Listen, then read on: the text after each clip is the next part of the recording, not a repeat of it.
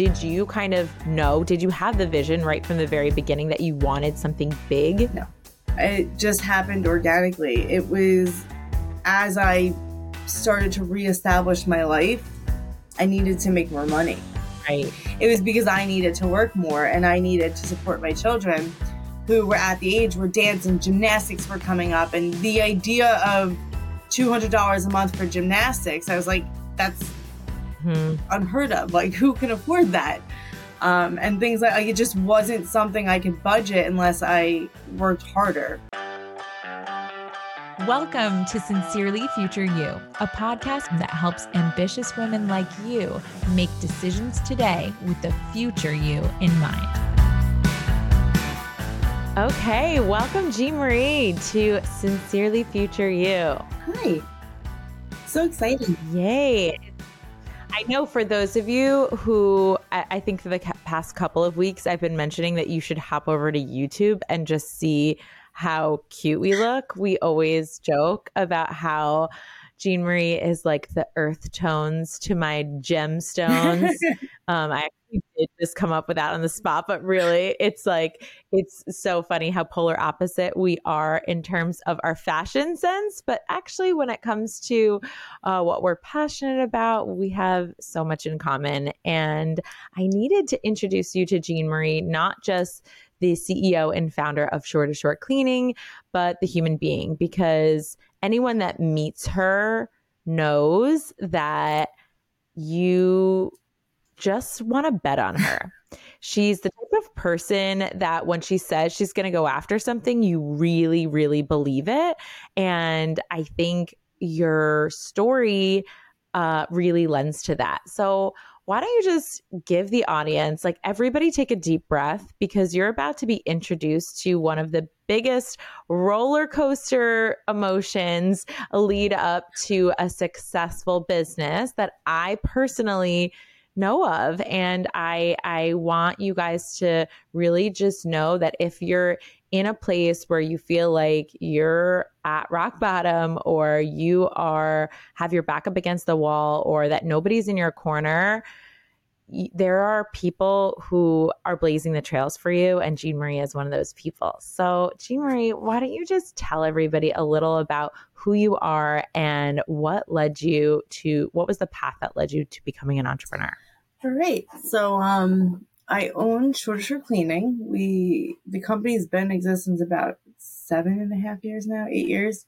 But um, to get there, um, I guess the the beginning, like the grit of it, comes from being homeless and being in a financial, like experiencing financial hardship and getting to a point of like desperation. And I remember not being able to go food shopping for my kids. And I remember not knowing where I was going to sleep some nights. And uh, I was battling my own personal things. And um, I have addiction issues and alcoholism in my past. And so I got sober. And part of my journey through sobriety was I'm never going to be in that position again. Like no matter what, I'm never going to put myself in that position again. And um, I had this maybe unhealthy, maybe healthy fear of being homeless, right? And I was like, that won't happen. And that was my driving force getting into business. It's not anymore. And it's really cool how that's evolved over time. But a big, the, one of the biggest driving forces was my fear of ever being homeless again so I got sober and I got a job and I was working at Dunkin' Donuts a million hours, like a million hours. They almost wanted to put me on salary because I was working so much. And uh, oh I saw this woman come in who worked for a cleaning company. I was like, hey, I have some experience if your boss ever needs help. So about a week later, the boss comes in and says, we need help one day. Can you do it? Talked to my boss. I got off for the day and I went and worked with her. I was like, this is cool. I since I was little, I always found like solace. I think that's the word in cleaning. Like it always brought me peace. Um, so maybe mm. kind of like people say doing the dishes, right, is very therapeutic. I don't agree with those people, but people say that. I think it's amazing. I grew up in chaos, kind of. Mm. My mom had a stroke when I was younger, so it she wasn't a clean person to begin with, but the side effect of the stroke was when she put things down, they kind of had to stay there. Mm. And she leaves a trail everywhere she goes. So there was stuff everywhere she went. Um, and uh, so I always found that peace in the cleaning and the organizing and the decluttering and stuff like that. So the cleaning aspect was always something that I had a passion for anyway, and I found comfort in. So I started cleaning for this woman. And I eventually transitioned from working a million hours at Dunkin' Donuts to becoming her first full time employee and using my downtime to try to market and promote and grow her business, only to see that she didn't want to grow beyond a certain point. I wanted her company to grow more than she did. So uh, I then took my efforts and I started building my own client base. And when was this? Early 2015. Okay, so in 2015, paint the picture. You'd been working at Dunkin' Donuts. You'd been going through the steps of recovery and you w- now had two children i had my two daughters yeah I, daughters, ju- I got yeah. custody of them and- back in 2014 um because they were with their dad for a while and then 2014 i got them back and uh 2015 i think november 2014 was my first solo cleaning account 2015 i got a second one in january and then over the next 10 months I grew to like have like 10 accounts or 12 accounts that I cleaned on my own on top of working for her. And was this like when you were taking on these accounts, did you kind of know, did you have the vision right from the very beginning that you wanted something big? No. Or was it something that just kind of kept happening organically? It just happened organically. It was as I started to reestablish my life, I needed to make more money mm-hmm. is what it was like originally. I went into this mm-hmm. because I wasn't making enough money for her. That's why I wanted to grow her business, not because I wanted her to be successful, if I'm 100% honest. Right. It was because I needed to work more and I needed to support my children who were at the age where dance and gymnastics were coming up. And the idea of $200 a month for gymnastics, I was like, that's mm-hmm. unheard of. Like, who can afford that? um, and things like, like it just wasn't something I could budget unless I worked harder. Yeah. So in you, the beginning, it kind of started as a grind. I know we talked about that a lot, eh, especially with our entrepreneurs, where in the very beginning, kind of especially on the road to your first 50K or your first six figures, you're really just kind of accepting any money that comes your way because the process of making money builds your confidence, teaches you a lot about what works, what doesn't. You go through so much failure in that process. And I think that too often, because entrepreneurship is on social media and it's like on blast, people look at these people that have further along businesses, maybe like the one that you have today or the one that I have today, and they want to skip over that part where you're just kind of like, okay, one client, the next client, picking it up like on that grind. Not that I recommend that everybody has to work the amount of hours that probably you and I both did when you first started, but yeah, it's going to be more time in the beginning. And I think I, I don't know about you, but it sounds like did you did you have a website? Did you have an LLC? Did you have like all of these other things in the very beginning? Some of it I did actually. Um, I was mm-hmm. very, you know, like how you set a plan and when it's right, the universe just aligns for you. That is mm-hmm. my story. I opened the DBA. Like I, I said, a couple things happened that October. Um, I left Kathy with a four month plan. We started in June. I said, come the end of your busy season, we're going to part ways. And she supported me. Um, I went and opened the DBA in every account that we canceled. And I was like, right? Like, did I make the wrong decision? And I'll never forget a friend of mine, we talked on the phone, and he's like, I'm not going to make fun of his voice right now, but it's because I'm funny about it. But he basically said, like, God didn't bring you this far to drop you. He goes, in a year from now, like hang tight, a year from now, you're going to have so much work, you're not going to know what to do. And I'm like, I don't believe you. I don't know how I'm paying for my car insurance next week. Like, I have nothing. I went to the mm. store with $50 to Home Depot. I borrowed a vacuum, spent fifty dollars on cleaning supplies, and I was driving in a car that didn't have heat or air conditioning, and like it was rough.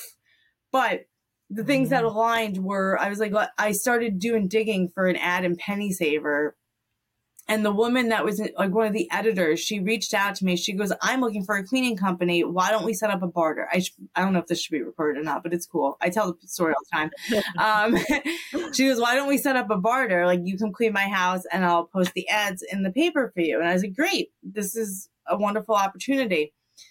So I set up the estimate to go look at her house on for good faith or whatever it is. She posts my ads like in the penny saver in three different towns, cancels the estimate. I never meet her. She runs ads for a year.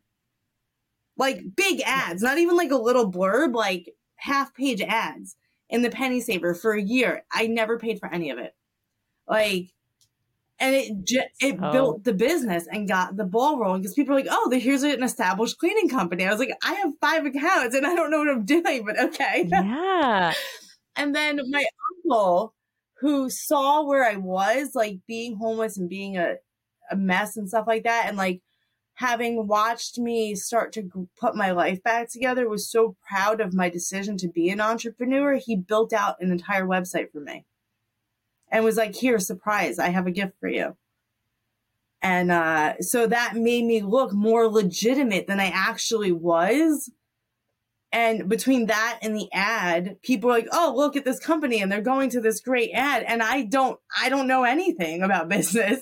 I just want to be more I think it's so interesting. You keep saying like, "Oh, more legit than I actually was," and I just want to question that thought. I mean, our thoughts are what create our results, right? And ultimately, I wonder at what point did you start to believe that you were legit? And are there parts of you that still is like, I'm still figuring it out. I'm still not legit enough or where I want to be, or not as legit as maybe someone that you're a mentor, business owner that you look up to, right? Does that still happen? Is that imposter syndrome still a thing? absolutely.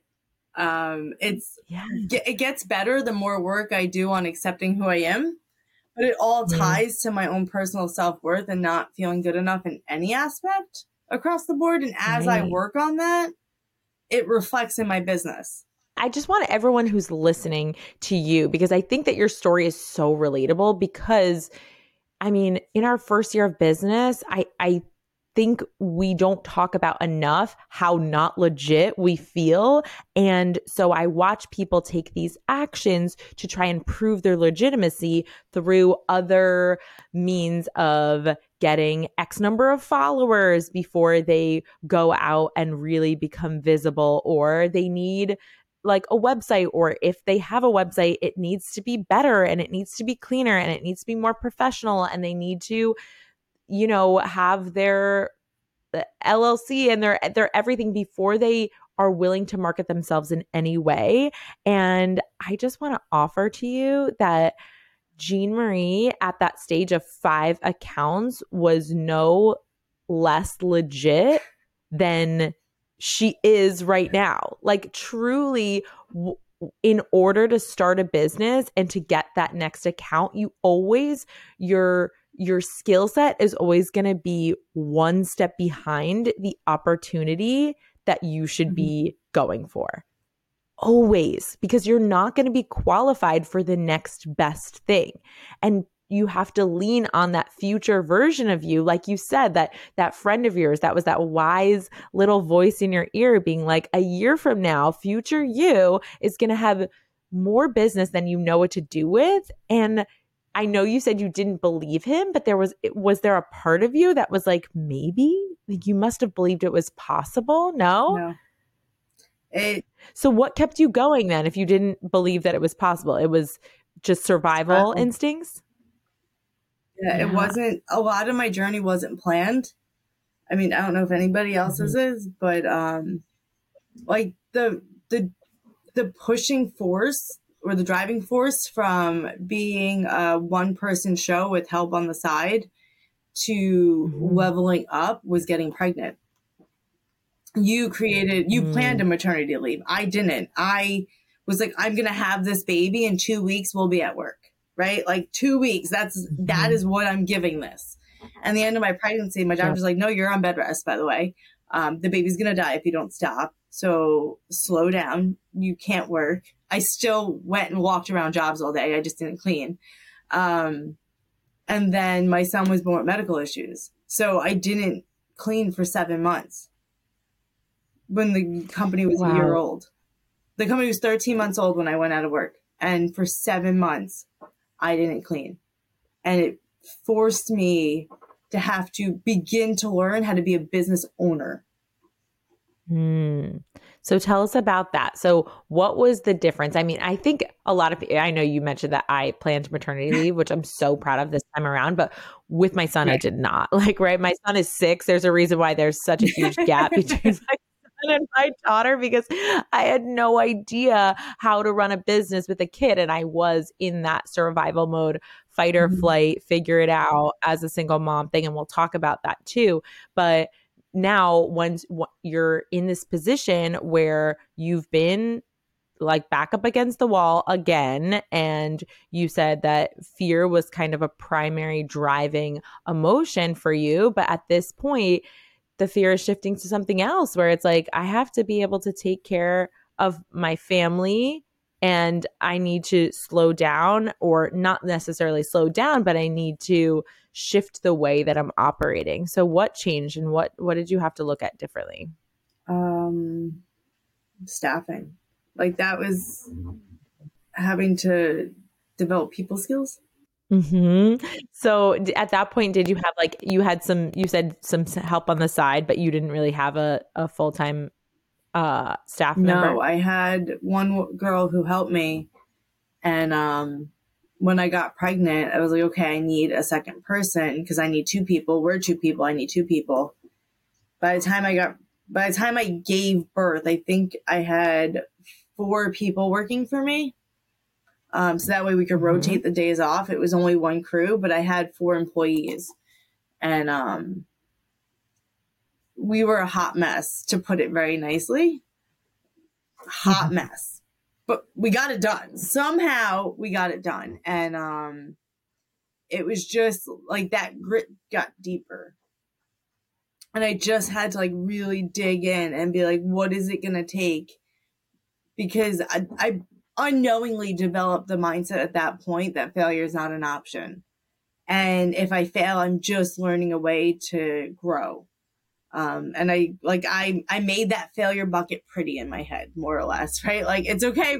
Yeah. We're not failing. It's not a failure. This didn't work. That person doesn't work. We're gonna we're gonna make this work somehow. And um, I don't know how the company stayed standing through that, but it did and I learned invaluable lessons from it. It's so good because I know you mentioned just like flipping the script and the word failure, right? You're like, okay, I failure was unacceptable in your brain because you couldn't mm-hmm. because like you said you were in survival mode and fight or flight, but I think the truth is I've done similar thing with failure. I just still call it that word. I just have a different relationship with the word than other people do. And I I know that a lot of my clients, including my producer, had a a struggle with the word failure collection. She was just like, I'm not interested in this. Like, why would I go towards failure collection?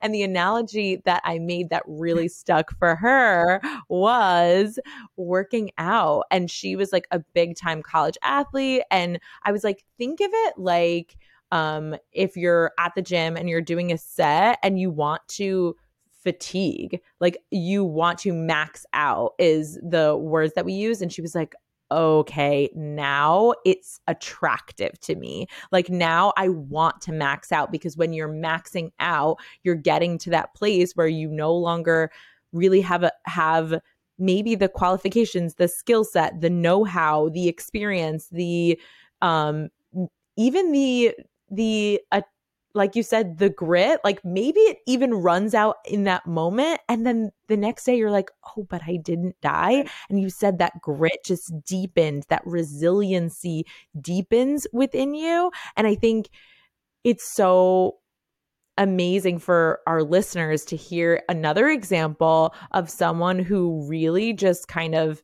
felt like mm, I don't know how we're going to do this and it's not going to be pretty and it wasn't mm. pretty, but yet it all got done. Like it all got done. So I know you said you learned a lot of invaluable lessons. Could you tell us like one example of something that kind of like really didn't go the way that you planned or didn't work out, but then ended up giving you more insight into how to handle things in the future? So this was a very long lesson learned. uh, holding on to people that aren't going to catapult the company forward mm. because of a personal obligation or emotional tie or whatever that came from that because there was people that they were willing to do whatever I asked of them. And I still thank them today for what they did. And I will never mm-hmm. forget that or discredit them, but they weren't healthy people or healthy for the company. And it, mm. from that, like the biggest lesson was over and over again hitting a wall with the culture and the attitude and the energy and one of them it took me years to finally like break away from i remember i would get anxious driving to the office knowing that they were here and i would avoid yeah. this person and i'm like but they show up but the company's not going to grow if i'm anxious every time i go to show up at work because this person's around because I, I just feel their energy if they drive past the to this day I love her. I love her, and I won't speak bad about her. She is has a lot yeah. of amazing qualities, but within the company, it wasn't healthy.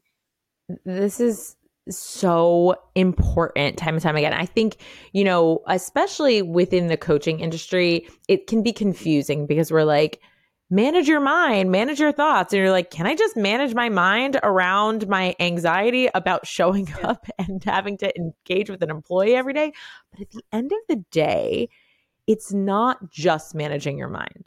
There are some circumstances that are going to require a lot more like time and energy than might be worth. And you always have to look on the return on investment with whether it's with an employee or whether it's with, you know, a a contractor and what got you here might not be getting you there. And I think that that's where we always go back to that really high quality question of am I being more loyal to my past business and my past self, or am I going to be more loyal to the future of the company? Right. And being loyal to your future does not mean, like you said, that we're just discrediting all of the great things that got uh, our business here and that could include an employee but it just they might just not be a, a fit and that doesn't have to be personal but it still is emotional. So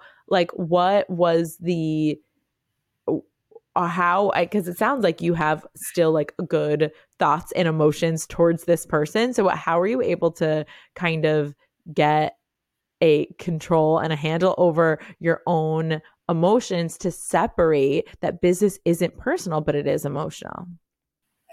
I just always thank her for getting me where I am. And the one thing that I don't think this goes in line with your answer, but it's what comes to mind is mm-hmm. um like when it, just that continuously hearing that the people who get you to year five aren't the people that get you to year 10 and coming yeah. to terms with that and um because it's it's not all rainbows and butterflies between me and this person sometimes. Um mm-hmm. that's for other reasons but i still always like i know i would not be where i am if they didn't show up when they did. Like for me for the company sure. in the ways that they did. And i will like that i will never forget. And um i can never take that away from that person right? Yeah. And i think that kind of the answer that you gave without giving it is like you your work wasn't just to make yourself feel better about it. Your work was to feel shitty about it and stay loyal to your business anyway. And I think that that is actually the harder hardest work for us as business owners all of the time is it's like, "Oh, I I actually I feel really uncomfortable doing this webinar. And it's like your work isn't to make yourself feel really awesome about getting in front of the camera. Your work is to feel shitty and then go do the webinar. Right. And as a business owner, a lot of the time, our work is just to feel the negative emotion so that we can progress. And then when you do that, when you get to the other side of whether it's a firing or a hiring or investing or doing something that makes you want to throw up and your business doesn't completely fall apart or you re- you realize, oh wow, I, I feel lighter, I have more time, I have more energy, the whole business structure is functioning differently, then you get to like make peace with the process of feeling negative emotion having to be a required part of the journey of getting to that next level of being a business Absolutely. owner. It's yeah. on a personal level, I call them like the emotional growing pains. And that's basically yeah. what it is in business. It's it's a business growing pain. And um embracing that discomfort and some of the discomfort I had to embrace for a lot longer than others, right? Like by choice. I chose to. I'm like, I'm, I'm, I need yeah. to continue to feel this pain for five years or four years, however long it was. Um, mm-hmm. and some of it I now having that experience now I'm quicker to realize things and make decisions. I'm like, nope, that's yes. cancer, right? I had to hear mm-hmm. for five years, your company's only as strong as your weakest employee over and over and over. Why isn't the company growing? Why isn't the company growing? Why if somebody who comes to work that's negative? No matter what you do, they don't have a positive thing to say. Yep. The company's not going to yep. have a positive energy when there's that person in the mix. And there's only so much I can do towards guiding and trying to help. Yeah, that's about like staying Yes, staying in your model as the business owner, being like, okay, what is my role and my job as the leader? My job is to set the culture, it's to set the standards, it's to create policies so that they know when something is or isn't acceptable.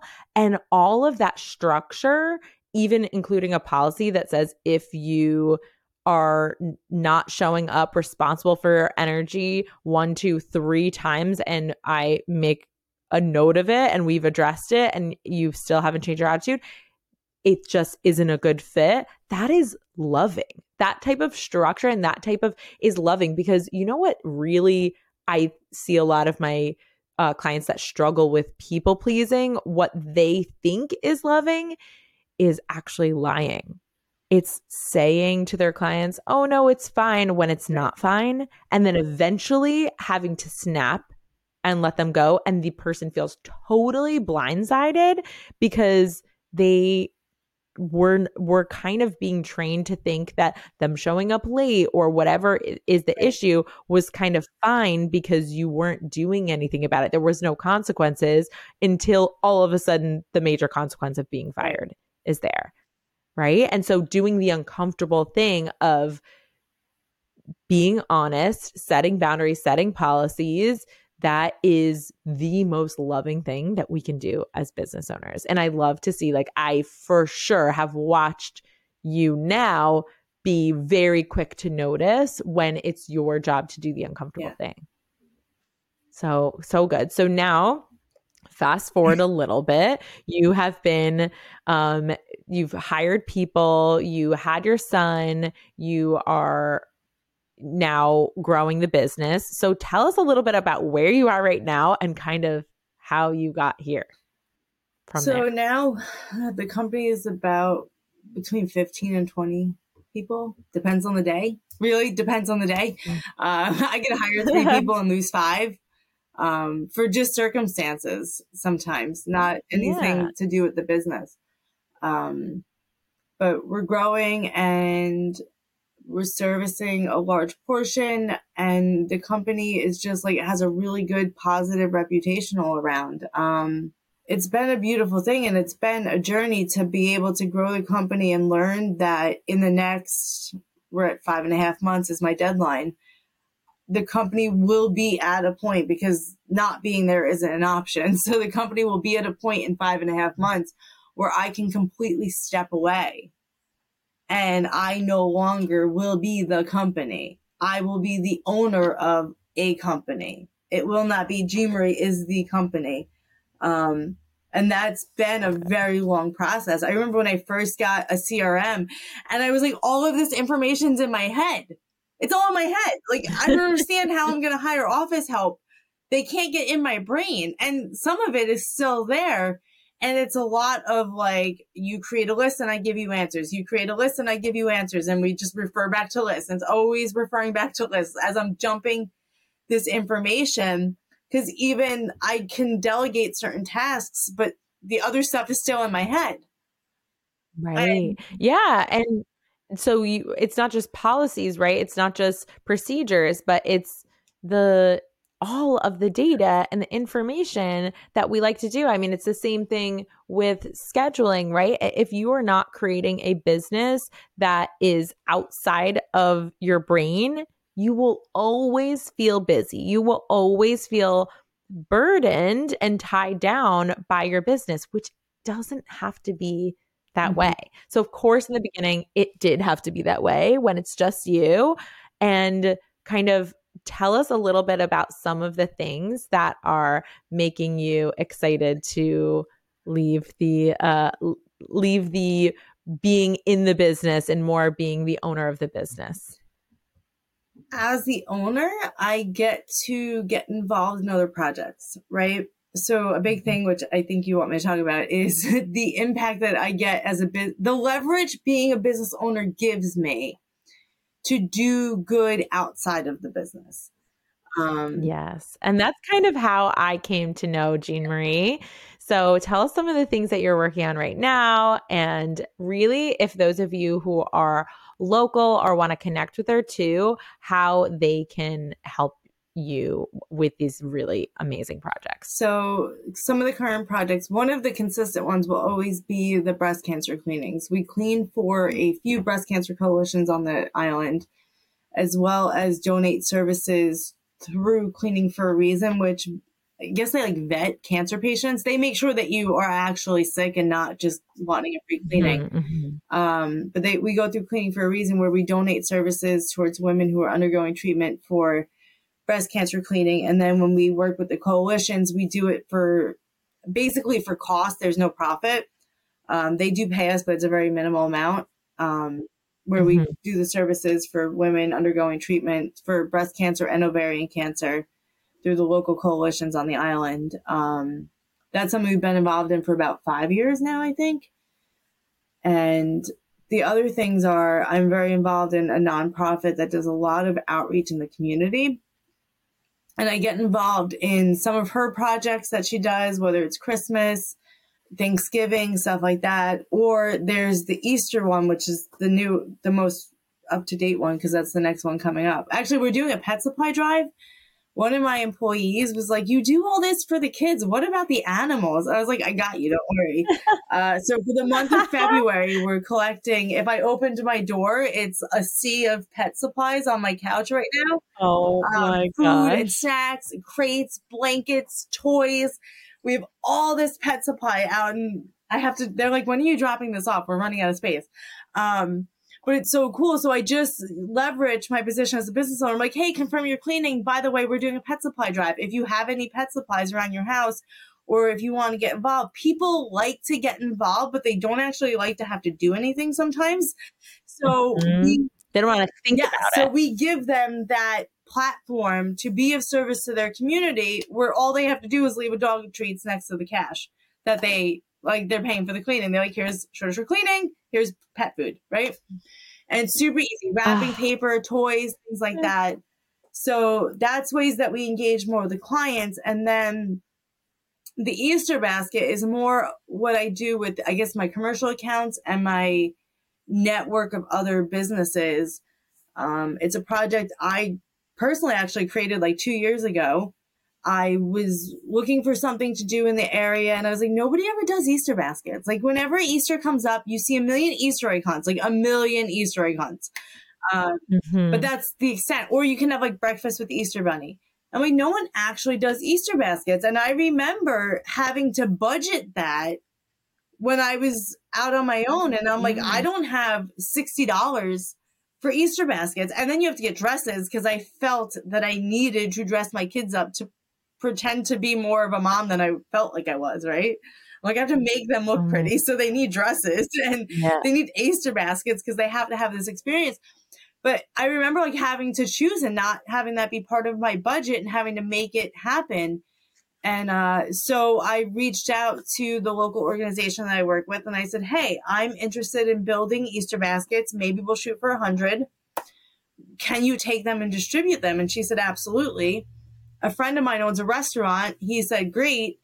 Uh, where you just did really well with COVID, Jean Marie. So on top of the Easter baskets, why don't we buy a hundred hams? So him and I went and I think it was like a thousand dollars a piece it cost us. And we bought a hundred hams and delivered a hundred hams with a hundred Easter baskets to this organization for distribution. So that was two or three years ago. And then this year we're doing 400 Easter baskets, 150 hams to give out, and then another 50 hams that'll be cooked and distributed on site for families day of. So they have. Uh, I just think, I mean, aside from obviously how charitable you are, I think the way that your journey has come to you being able to give back in such a way is really important for the people that say that money and what they make and what they earn doesn't matter because I think we associate, especially in America, making a lot of money with spending a lot of money frivolously on random shit, like on, you know, a nicer car or on like, you know, more stuff essentially. Whole, and um, buying things you can't afford to wait, what is it? Mm. Spending money you don't have to buy things you don't want to impress people you don't actually like. Like that is yes. wealth in America. That's what we think yes. it is, but it doesn't have to be that way. And I think that one of my goals with helping women make more money without losing time had to do with okay, not just making more money, but we think and talk in Happyning sessions about money in six areas of engaging with money. And that is earning, spending, saving, investing, having, and giving. Mm-hmm. And giving money is a way of practicing engaging with money. And if you don't have money, you don't have money to give. So if you're not earning money, if you're not saving money, if you don't have those skill sets, you are not, you don't have the capacity to give back in the way that you can. And one of my favorite things about earning more money than I ever have has been my ability to say a 100% yes to being like, oh, what do you need? 400 packs of crayons right. for these Easter pack- baskets? Done. Done. You need person to buy, buy these grass. Let me not just use my platform and my audience, like followers isn't just to make me feel good. It's, and you too, right? It's like building this network of people is so that you have a network to be able to make an impact. And you can just decide anyway, I have an idea and it really for you now it doesn't take that much to source and fund the ideas that you have. You're mm-hmm. like we could do 400 right? I just tap into my network. Let's go. How many people do i know? Whether it's your clients it's so smart. Like you don't even have to just look to the people that are your friends or you know your your followers but your own clients too. How can you involve everybody in your giving it's so creative it's so thoughtful. I just think everyone listening i know my one client erica she's a professional organizer and when we talked about engaging with money she was like i've always wanted to do more with giving but you know in terms of our budget for our goals for reinvesting in the business you know she knew that it wasn't going to be the amount that she wanted to give back. So she did it creatively and she had all of the people that were uh, um, in her roster for November and December. She said, "Can I purge when I take your toys do you want to purge your toys i'm going to take them and we're going to donate all of the toys that we purged from the houses to uh to families for I christmas love that. and i just think that when you aren't so bogged down by the things that don't matter and by the the thoughts of am i good enough or am i growing fast enough when you can really start thinking about money in a more holistic way it makes growing seem fun and necessary and in a way that isn't so all about us. Like we say like, "Oh, I want to serve, but I don't want to bother people or I don't want to come across this way." But it's like, well, when have making an impact and when making more money and when finding more success in my business equals people having ham on Easter, that's going to motivate you in a way that's way different than fear and hustle will. That's something that recently came about last month. Um, because I know that I do a lot, right? And I, the company, I've been very fortunate. The company's been very successful so far, and it's only continuing to become more successful as time goes. And I have bigger, better ideas than I have ideas that eight years ago, if you would have mentioned it to me, I'm like, you're crazy. That'll never be me. And now I'm like, no, that's going to happen. Give me five years. Like, watch where I go with this. Right. And we didn't even get to talk about last night the, the model that I want to create for future business. Like, you're gonna love it. You're gonna love it. We're not gonna talk about it here because it's.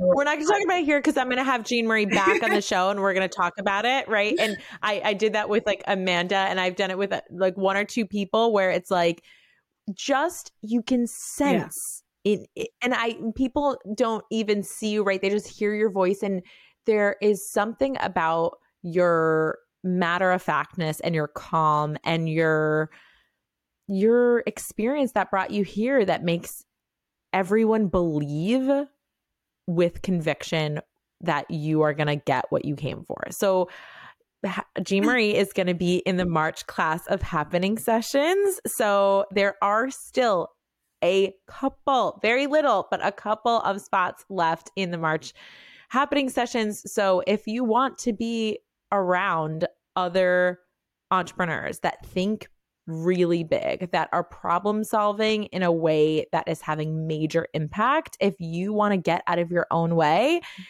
it's the room that attracts the type of people who are making real impact and change in the world. And that could be you too. So kind of tell everybody how did we how did you come to find me and what made you want to join Happyning sessions? I think that everybody has a slightly different reason and i love yours. So my reasoning, which I was gonna say this regardless of you asked the question in response to what you were saying anyway.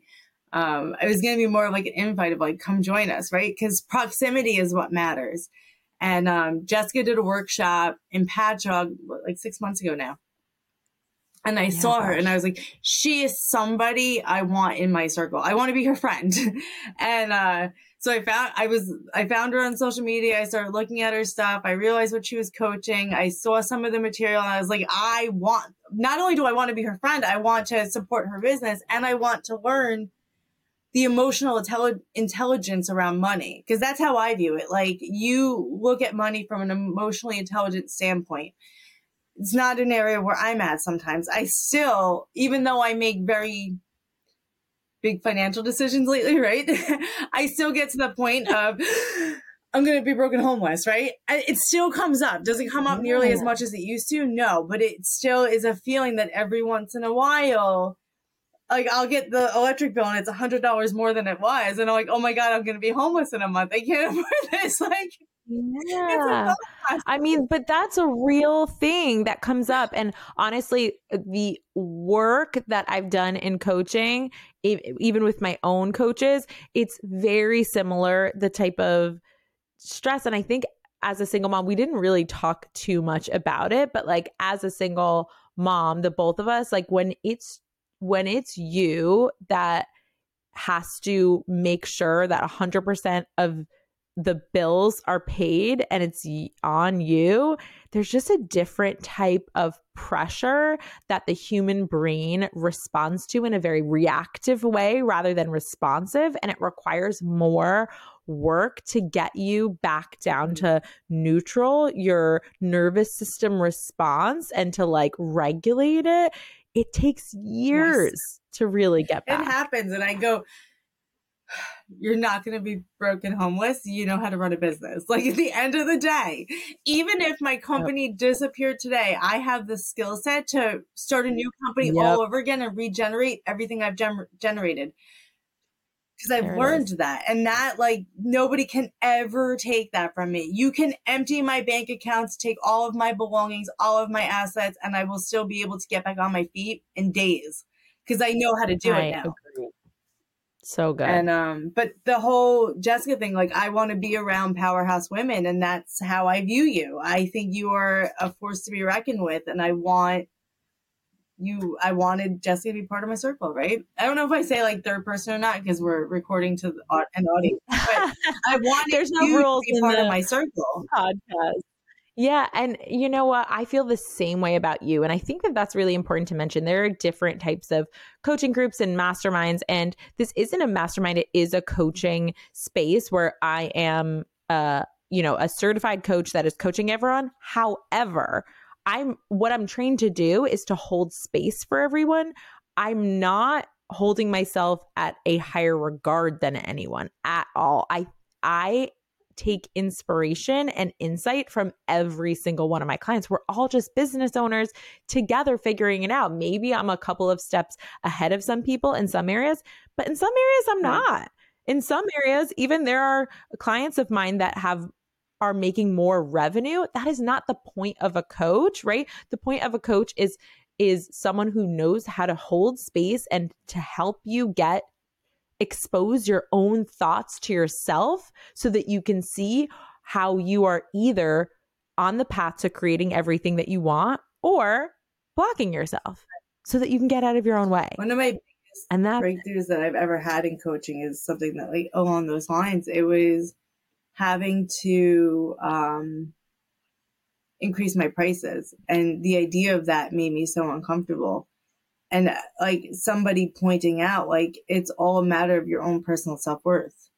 Like do more esteemable things and you'll feel more worthy of raising your prices in your business. And that's not something i would have ever pulled out on my own if somebody didn't give me that space to let me yeah. like turn the mirror on my thought process and be like oh that's really what it is. Um and then now I'm yeah. like, oh, I, this is going from like thirty two fifty to thirty seven dollars an hour. Now I call, clients call like it's fifty five dollars an hour, and if you're in certain areas, I'm charging you 60 65 dollars an hour because I know my own value as a business owner, and I know my value mm-hmm. as a mm-hmm. company and what I bring to the table and the culture I have, and my fan base. Like people love us, not everybody. Sometimes we get some people, but that's not everybody loves Amazon, okay? It doesn't matter how big you get. There are going to yeah. be people that just you're not their speed and that's why there are so many businesses in the world. Amazing. We yeah. love it. So, I just think it's so good. I think I needed to have you on the show because you're so inspiring in so many ways and you really embody the values that I think a hapster is all about, which is someone who wants a big life and a big business, someone who wants to be an example of what it means to work hard and play hard, someone who is giving spirited and real and unafraid to fail and feel the shit out of their feelings, and someone who doesn't think that they are above or too smart or make too much money to get nitty gritty with other business owners, learn and give back and really trade ideas. Like I think about my mastermind that I paid $25,000 for 6 months, multiple rounds of. I thought of it not as like, oh, I get X number of sessions and coaching sessions. I thought of it as I get access to like the world's most designer closet of high quality thoughts. Like that's how I think of it of exchanging thoughts that are so valuable. Like you really, the price tag would be so out of your price range if you d- weren't swapping and exchanging these thoughts in a room. Yeah. So good. Um, so, is there anything else that you want to kind of leave Hapsters with? Of course, we're going to link every uh, one of your multiple businesses, mainly Shore to Shore cleaning. Uh, we didn't even talk about Let's Talk Dirty, which is a network of uh, of other cleaning companies that you run and you help support and elevate them, which is so fun. Do you want to talk a brief we bit about we that? can do a small little plug-in. Um, if you basically, if anyone knows anybody locally that owns a cleaning company, uh, Let's Talk Dirty is like a business development group for the industry. It's every other month we're going to be meeting in person, and I think I'm eventually going to make it hybrid so we can expand to outside Long Island. But uh, so it'll be February, April, June, August. There'll be Let's Talk Dirty where we get to meet and get together, and it's giving me some of the it's given me really cool relationships with other local business owners and developed some neat friendships out of it too. Like I never expected to become friends with these women. Mm-hmm. And like we go get lunch. I did a podcast with one of the other cleaning ladies last week. It was my first podcast ever. I saw. We did we talked for like three hours. They actually hit pause. We had a 30 minute in between session, and then we went back to recording. And she's oh like, this may be two episodes, or we may be bringing you back. And it's just it's amazing and i love helping other people and sharing my experience because there's companies in other parts of the country that share their experience with me and help me grow. And um it's so valuable to me to have them as resources and then be able to be that a resource to other companies. Is all about. And i think one of the things and i'm just gonna we'll leave it on this but one of the things that i love about you so much is that there's a time for free and there's a time for paid. And I think that you know how to engage with both like in such a powerful way and I feel the same thing. I'm always trying to help women understand like yes, there is a time to give things for free and that doesn't mean that you don't also charge a can't have an expensive offer. Like I would say that yes, my coaching goes into the category of high ticket and expensive and I think that that transaction is so important. And at the same time, I do this podcast, I pay for it and I, it's it's free value that I'm constantly trying to think of like what else can I give them? What else can I bring? And with Moguls of Infinite Opportunity, you know, that is a community that Daphne and I started from the ground up with our own money and we are so passionate about it, but it's like, how can I engage with that? And even with investing for your own self, you were like, I want to be friends with her, but you didn't just come to me and say, like, hey, can I pick your brain? Let's go to coffee. You were like, okay, hey, I want to be friends and I'm going to come and I want to be a part of Happyning sessions and I want to learn there. Nothing is too high for you and nothing is too low for you. And something I say to my son as positive affirmations as often as I can is I'm not better than anybody and nobody's better than me. And I just think that you are such an example of that for future generations and for other women that are for sure listening to this podcast kind of like in awe of you. So Thank you so much for coming on the show. And I hope that you guys go and follow uh, Jean Marie over at Shore to Shore Cleaning. You can definitely refer uh, her all the business. I think eventually, even if you're listening to this in other parts of the US, maybe not in other parts of the world. I'm not sure. We don't know. Not yet. Give me 20 years. the, other, the rest of the world may be there. I love it so much. But thank you so much for for sharing your your heart with us and for really just being such a such a special human being. Thank you for having me. This has been really cool. Yes. All right, Hapsters. We'll talk to you next week. Hey, Hapsters. If you want to learn more about today's topic, head over to whatshappyning.com forward slash podcast.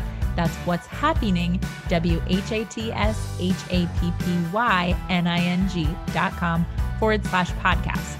If you're a business owner and you're resonating with what we talk about here, what are you even doing? Come hang out with me over where the party's at on Instagram at What's Happyning WJess. Again, that's happy, H A P P Y N I N G, and book a discovery call to see if coaching is your next best step.